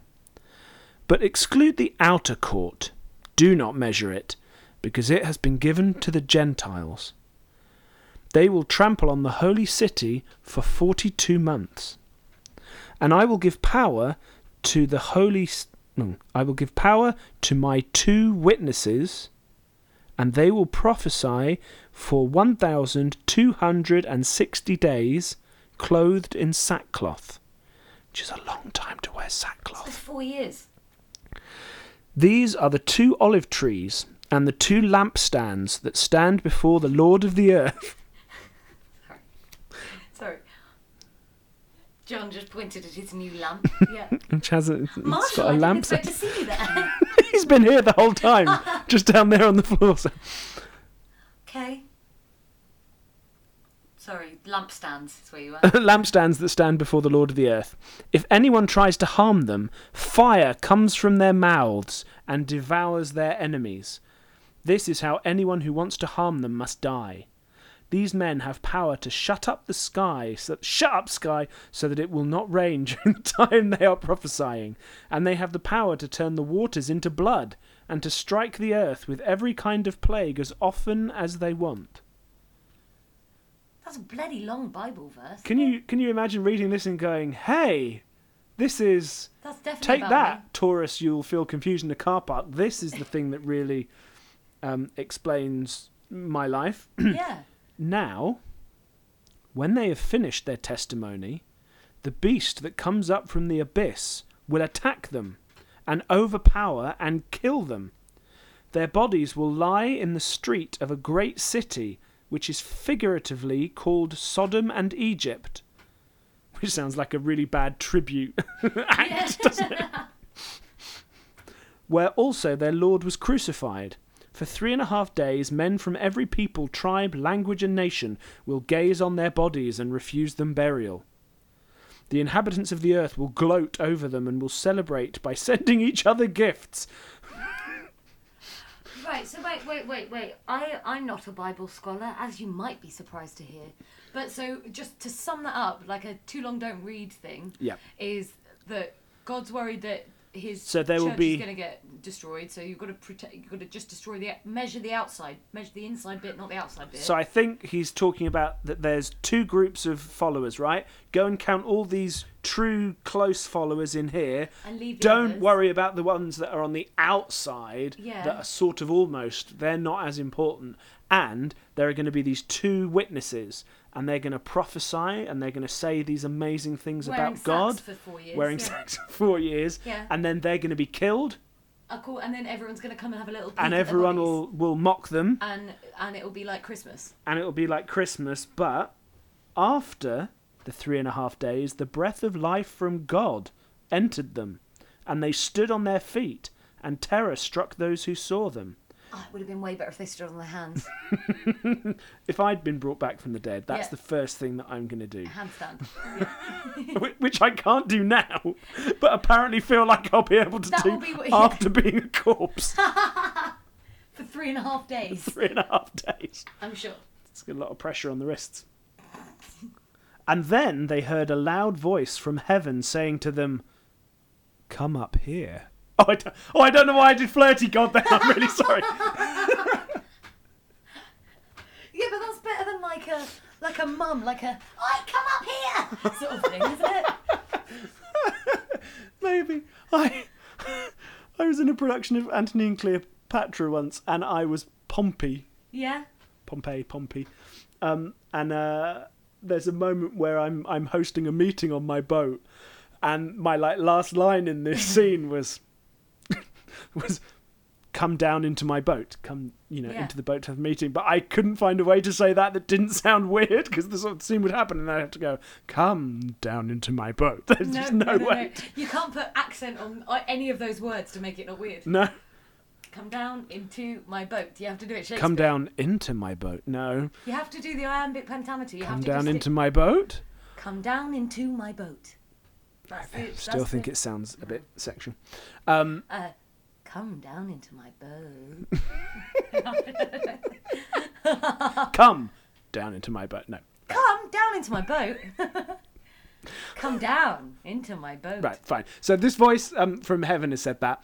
Um, and they went up to heaven in a cloud while their enemies looked on. Yeah. That's, I I mean, there is more. but Okay, that's as much as we probably need to hear There's quite a lot of the Bible. at this point. what if the rest of this podcast listener was me just reading the Bible with That's gonna be our occasional next- commentary from Sam? So they go, yes, this is us. We're going to be prophets. We're not going to be, the people aren't going to really listen to us. We're Yeah. going to be martyred and killed, but then God will come and a cloud will carry us off into heaven. Sure, I'm sure that's all true. although obviously they aren't so keen on the cloud idea. They think, you know, this is at the time that, you know, Eric von Daniken's books have been out about ancient astronauts and things, so Yeah. they start to think that maybe the cloud might be something else. Ooh. Is that the noise you need? Ooh. That is it. The noise of a UFO. There we go. So they think that's what's going to happen. They're going to die, be brought back to life, and taken off on a UFO um, with their followers, the, this close group Yes. of community that are the true believers, not the other people who aren't going to listen, or the people who are sort of in the church but not really. Yeah. So this is bonkers, right? In that Uh, yeah, John. Yeah. given you know they've been going through this different phase of like new age stuff and then suddenly they've tacked round right into christian evangelical protestant conservative prophecy Yeah. talk um, and this idea of like the rapture of the faithful um, in 1970 a famous book was published called the late great planet earth Okay. by Hal Lindsey, which was a book of Bible prophecy, effectively saying the prophecies in the Bible about the end of the world are true, Yeah. and this is how they apply to the world right now. The world is going to end soon. We could write that book for 2019. Yeah, man, definitely, it's long, long overdue, right? Mm. Um, so yeah, so that's quite a common idea that suddenly gained mass appeal again in America because of the publication of this book. Yeah. And basically, what they've done is slapped some new age content into that um, story Nice. as well. What story isn't improved by slapping some new age content into it? So, for example, not only do they think they're going to be carried off in a UFO Yeah. um, to get to heaven, they believe that through biological and chemical processes, Sam, they would be converted into perfected alien beings and live in the next level or the evolutionary level above human, which is what Jesus had done previously. Yes. And is also what the kittens try do. and I guess is similar to the Mormon idea, right, of going off and getting your own planet in Yeah. a new heavenly body. Yeah, I mean that that only applies to you and not to me because I'm a lady and how could I possibly have my own planet? No, you would have to be my wife and come to my planet. Yeah. yes. I um, this is again incidental, but I was on a bus. We have quite a few Mormons in the city that we live in, yeah. um, and I was sat between two um, uh, Mormons who clearly had like fallen out, oh my gosh, that's so fun. but they 'cause have to be stay in the within same however room. much time. But Yeah. clearly, they were both, you know, uh, upset and angry, and then one of them was trying to talk to the other one, who just was having none of it, and it And you was sat just the between best. thing. them. And I was sat just behind them, Oh. going, "Oh, this is really interesting. This must be the most awkward." Situation of all time. I had a, a brief Mormon encounter the other day, um, and it was only after because I was just walking to to work, and then to, someone stopped me and said, "Hello, can I tell you about something?" And I was like, "Oh no," and then looked and realised who it was, and I was like, "Oh shit!" Yes, Yes, you can. yes, come Please back, do, talk to come me." back. But you can't turn up. You can't say no rudely to someone. And Because I was then just go expecting back. it to be some person, you Yeah. know, as a human, and people stop you on the street. It's annoying. Don't try and talk to Sam if you see her in the street, listeners. No, don't. Definitely don't. Nah. Come, come and talk to me. It'll be fine. Um, yeah. Oh, shame. yeah. But if I see some more, I'll pay There are attention just next time. lots. But then the It's thing amazing. is, if were they not had they not been Mormons and it had just been some random man who wanted to tell me something, I Oh would've yeah, been- that's not cool. yeah. Ma- There's no reason for a man to tell a stranger something in the street. Unless no, Unless- I no, take there that is. back. There, There might be is. an emergency. There might be an An emergency. But you dropped something. hush my mouth. Shut up. So let's instead go back to Houston. because after travelling around, visiting gurus, and then having this revelation Yeah. about revelation Oh. Oh. Eh. in July, um,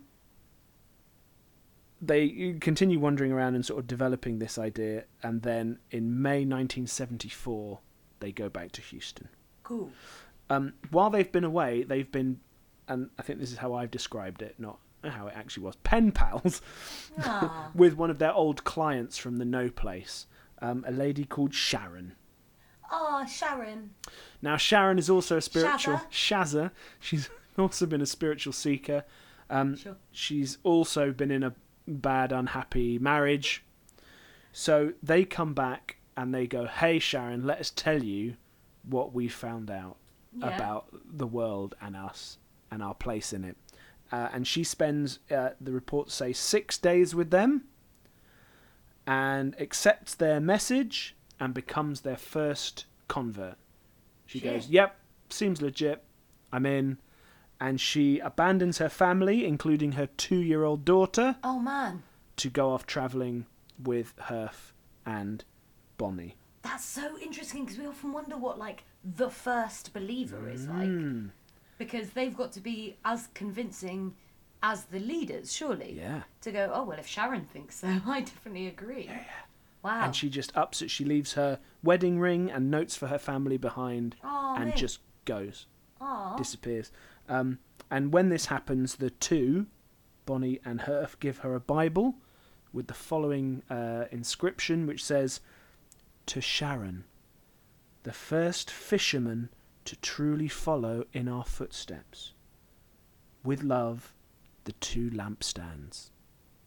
I was just going to say that's an amazing tongue twister. We like to find these, don't we? Yeah. The first fisherman to follow in our footsteps. First fisherman to, tru- to truly follow in our footsteps. To truly follow in our footsteps.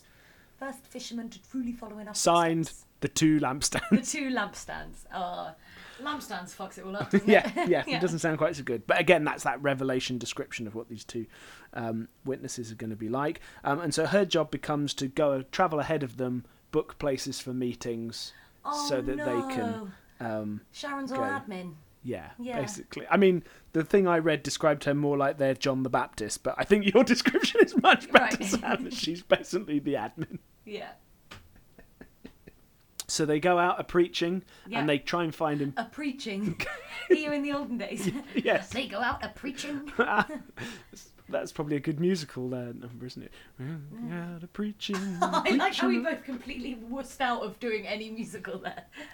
If We you just- want to hear us make music, join our Patreon and listen to our Charles Manson episode. Um, Ooh. So, June 1974, they walk into the office of a Boise State University anthropology professor, telling him they chose him because his textbooks looked the most interesting in the university bookshop. They judged a book by its cover. They did. Yeah, great. Um, uh, and he says, uh, this is Max uh, Pavasic, uh, they asked me to drop everything and leave with them. They were very sincere and intense, but they had weird eyes. They had weird eyes. to be fair, when you look at pictures of of Herf, he he does have weird eyes. yeah, yeah, they both yeah they both have a bit of a glare to them, don't they? Yeah. Um, so they they're just targeting people like this to sort of be their followers, and you know this university professor goes, uh, Jesus, UFOs, n- nah, mate, No, you're sorry. alright. Um, they also tried and failed to recruit a local psychic, like a well-known psychic in the area. Yeah. Um, but that doesn't really work. They don't really get any good meetings booked in. They don't really get much Bloody hell, uptake. Sharon, what are you doing? Well, at this point, then Sharon leaves Oh no. to go back to her family, Good. Good. That's um. Yeah. Good. which is the right call, I think. yeah. Well Um, done, Sharon. But although we don't really know how she felt about Heaven's Gate and whether it was just that she didn't want to be away from her family or whether she had problems with the she suddenly whether she was still a believer or not, I guess is what I'm Okay. saying. Um, but she did say on the record that she was worried at that point that she had disappointed God and that she feared for her place on the UFO. Mm-hmm. But had Mm-hmm. Okay. decided to go back to her family. Yeah. Yeah. I'm often fearing for my place on the UFO. I just Wow. really want a seat with a table on the UFO, Sam. I'm like, If I've got a plug to charge my phone. but I'll be like really go you know it's a bit like when I use the train I won't go out of my way to do anything to make sure that's the case like buying early and reserving a seat Yeah, but I will be gutted if I can't get that spot but I do expect one. or on uh, cross country trains being next to the toilets which just mean that the whole Oh, carriage no. smells Yeah. Ugh. Yeah, you've got to stay in that middle bit where the luggage rack is. Yeah. Yeah. other train companies are available so she goes back to her Oh, family Are they? Are they? Or are they completely unaffordable? Mm-hmm. Anyway. um, at which point Sharon's husband Sam charges Bonnie and Herf with credit card fraud for using her credit card because they've got no money remember all the time that she was a follower Shit. mate, that is a, Awesome. a baller move, yeah. right? Um, so they're arrested Oh. um, in Texas for uh, credit card fraud, but eventually Sharon goes, "No, I I let them use my card. It was it was all above board. Right. Well, Mm. that's fair. Who knows? But probably. Yeah. Um, but Sam, yeah. what this means is that the police have arrested two people." And they run their names, Oh. and they find out there's another warrant against Applewhite, Ah. for stealing a rental car from Missouri. Oh. Cool. Um, so,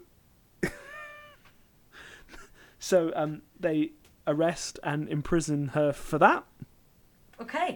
and he's in prison for six months awaiting trial. And during that time, Nettles goes back to nursing. Um, she visits home. She visits Terry and sort of is home for a bit. But Terry says that Mum, when she came back, had changed. I'm she sure, was a yeah. different kind of person, and it was quite exciting because she came saying that she had these big important things happening. But it Yeah. was it was like a different different person had come back.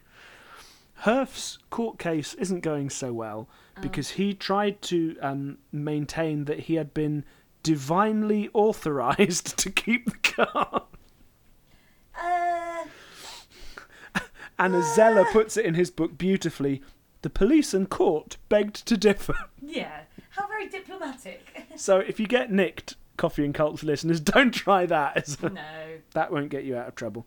Um, so there's a brief trial, but they uh, release him then for time served, basically. That the time he would have been in prison was the same that he'd been um, in. But while he was in prison, he was still reading, became much more into extraterrestrials, Great. evolution, As in And- evolution by reincarnation or evolution by. I like, think by natural selection, actual- yeah. um, and much more into that side of things than the sort of mystic occult Okay. vibes. So we're now up to March 1975. Uh-huh. Nettles rejoins him, and uh, he reveals that uh, his isolation had led to a significant growth in his understanding and a new is that a significant growth in your understanding or are you just pleased to see me That's where I was going. Yeah. Yeah. Um, so he's decided he's had a n- new revelation, which is, Oh. uh, and this is a quote from from later on. This is from their writings uh, nearer the end. Spoiler alert. In the early 1970s, two individuals (brackets my task partner and myself) brackets from the evolutionary level above human (brackets the kingdom of heaven) brackets incarnated into (brackets Oh. moved in and took over Oh man, too many Brackets. brackets. Yep. Just say what you mean. two human bodies in their 40s. I moved into a male body, and my partner, who is an older member in the level above human, took a female body. We call these bodies vehicles, for they simply served as physical vehicular tools for us to wear whilst on task among humans. They had been tagged and set aside for our use since birth. So, so they think that they were. So, but what, what about their lives before they were in their forties? Do they think now they're different people since they've met, or like they met and then they were? They seem to impacted by think these that they other- are now these ascended master aliens who have incarnated into the bodies of Herf and Bonnie. Okay. cool, Yeah. Cool. So they're they're sh- Shri auspicious whisperings or whatever Yeah. they were called. Okay. Okay. Cool. Um, and at this point, they start calling themselves Guinea and Pig, Oh no. Oh. which is not so good. Um, and but they still are trying to recruit new members. They start holding meetings. Um, they have a couple of different names for their organisation at this point. One of which I'm not sure is true because I saw it in a couple of articles, but seems unbelievable. so apparently, one of their original names, Sam, Yeah. was the Anonymous Sexaholics Celibate Church. Anonymous sexaholics celibate church. Okay. Sure. But then they decide they're going to be called the Human Individual Metamorphosis Him. or Total Overcomers Anonymous. Overcomers Anonymous. Oh dear. Sexaholics and overcomers. no. What a combination. um, so they're workshopping these names and, like us, Yeah. are going, maybe these aren't. Right. We haven't quite found the right thing yet. Um, and uh, Applewhite is continuing to sort of draw on new influences, particularly at ancient astronaut um, theory. Uh, the show Star Trek, which he believes is being used by aliens to communicate with him. Oh yeah, I'm sure. Yeah. So he starts using lots of Star Trek terms for Very cool. their relationship with aliens. And so in April 1975, they book a good gig. They get a meeting that they're invited to speak at. Um, it's a meeting of a Los Angeles metaphysical group led by Clarence Klug, K L U G. Wow. Clarence Klug. I just Yeah. wanted to say that a second time. Um, that sounds like the second half. So if herf is the sound that you make when you're like hurling. Clarence Klug. Clarence Klug. Yeah. Sorry, we should have trigger warning for like Vomit pretending to noise. Vomit. Oh well. um, uh, that meets in the house of psychic Joan Culpepper. Culpepper. At this meeting, 41 to 80 people attend, depending Ooh. who you believe. And they've been, when they uh, try and organise these meetings, they've been sending out this flyer that says UFOs, why they are here, who they have come for, when they will leave. Hmm. And then the next bit says, not a discussion of UFO sightings or phenomena. Oh no! Don't don't come here. Don't come to our UFO meeting to learn Would you about like UFO sightings or the Becky and Bob UFO Brown phenomena. Or something were they the Yeah, ones? yeah. Um, but, Sam, if you have ever entertained the idea that there may be a real physical level beyond Earth's confines, you will want to attend this meeting. I'm sure I will. You will. I mean, what you can give to be on the fly, to be a fly on the wall Yeah. now, Yeah. to be able to just, And just see what that get in the exactly TARDIS was and like. pop back and peek in the window. Oh my God! Why don't Doctor Who do that? Heaven's Gate. I think you know there's a very real reason why popular family sci-fi drama Doctor Who doesn't go back to Heaven's Gate's They, found. they did um, Rosa Parks. the this group that they're talking at um so again was this sort of odd mix of Christian, Hindu, New Age thought, and also Hindu tantric sex practices. Oh, Ooh, John just did some interesting shoulder Shoulder moves. up. That's what I imagine Hindu tantric sex practices are like. Don't know, ring, ask Sting. He does those, doesn't he? Sting, if you're listening, email our inbox. If any of this comes true, is going to be a nightmare of ascended masters, atheist priests, and Sting. What a dream! what a trip! What a That's my that's my dinner. You know when you get pick dinner party guests.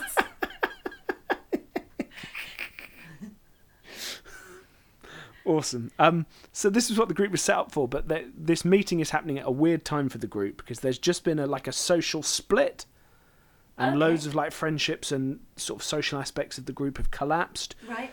There's just been a failed attempt to publish Klug's book, which has left lots of members out of pocket because they've Oh, paid tried for to that, finance that. um, and so membership of the group is declining. So It's quite a difficult time for this group. Lots of people are dissatisfied with it, maybe thinking about something else. Yeah.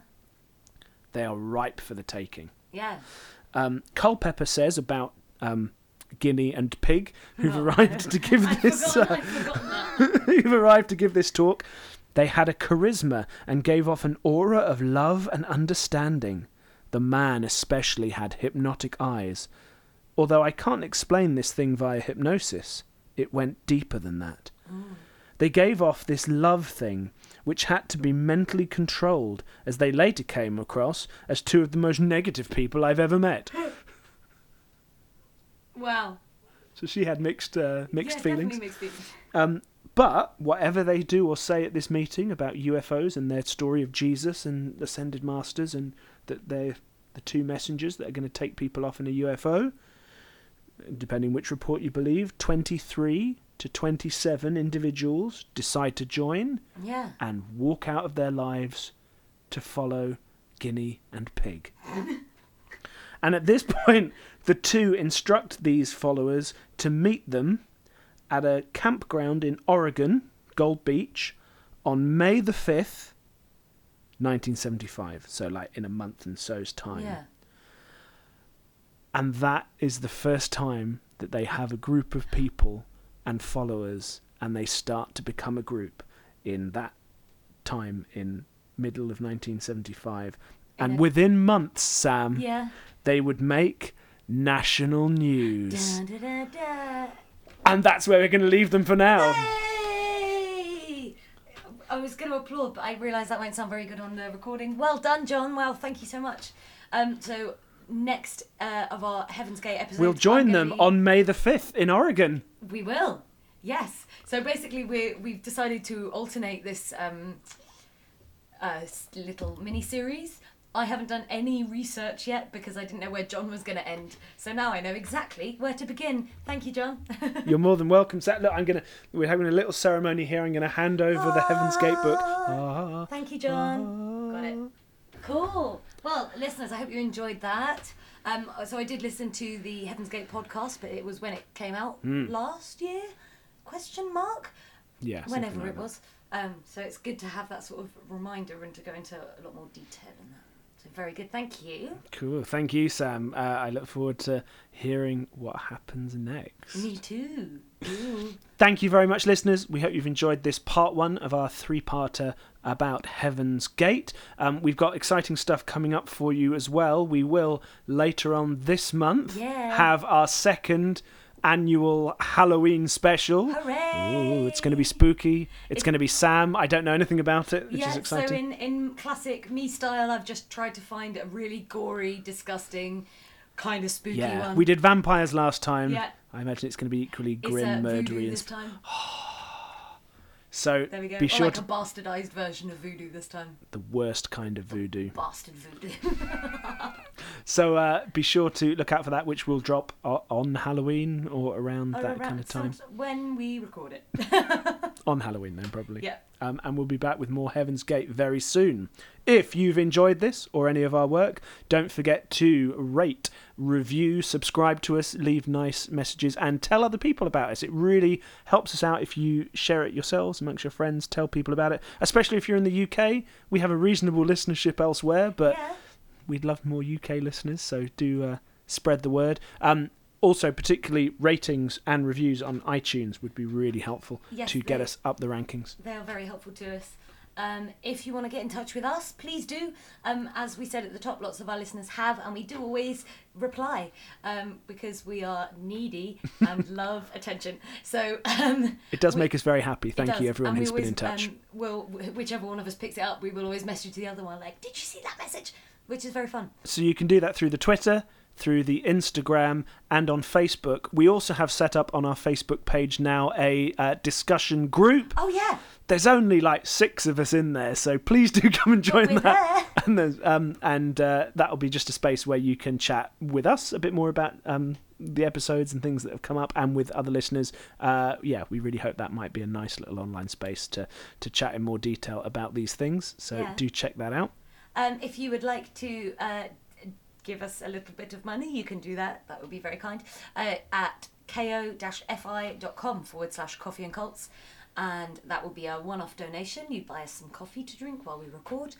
If you would like to uh, sponsor us more regularly, you can do that at patreon.com forward slash coffee and cults. where you can pay every month, and there's some it supports this program, but also there's some exciting uh, bonus content. So Hooray. there's um, our cult book club, where we look at different uh, cult texts and sort of Um, review and describe it. And our cult record collection. I don't know what the other. Sounds of the Sexties. Sounds of the Sexties. John loves it. He's ki- stop trying to make Sounds of the Sexties work. um, where we review the music of various cult groups. Uh, there's also a couple of book reviews and things like that up there, and Yeah, there yeah. will be more content soon. but that's it from this month. Thank you so much for joining us. We'll see you at the end of the month for our Halloween special, and we hope you enjoy the rest of your month until then. Thank you. We love you. Love you. Bye. Bye. We're going to talk to you You are the initiate. You are the cosmic and being. found out that I was actually getting a two inch by two inch brand through the cutter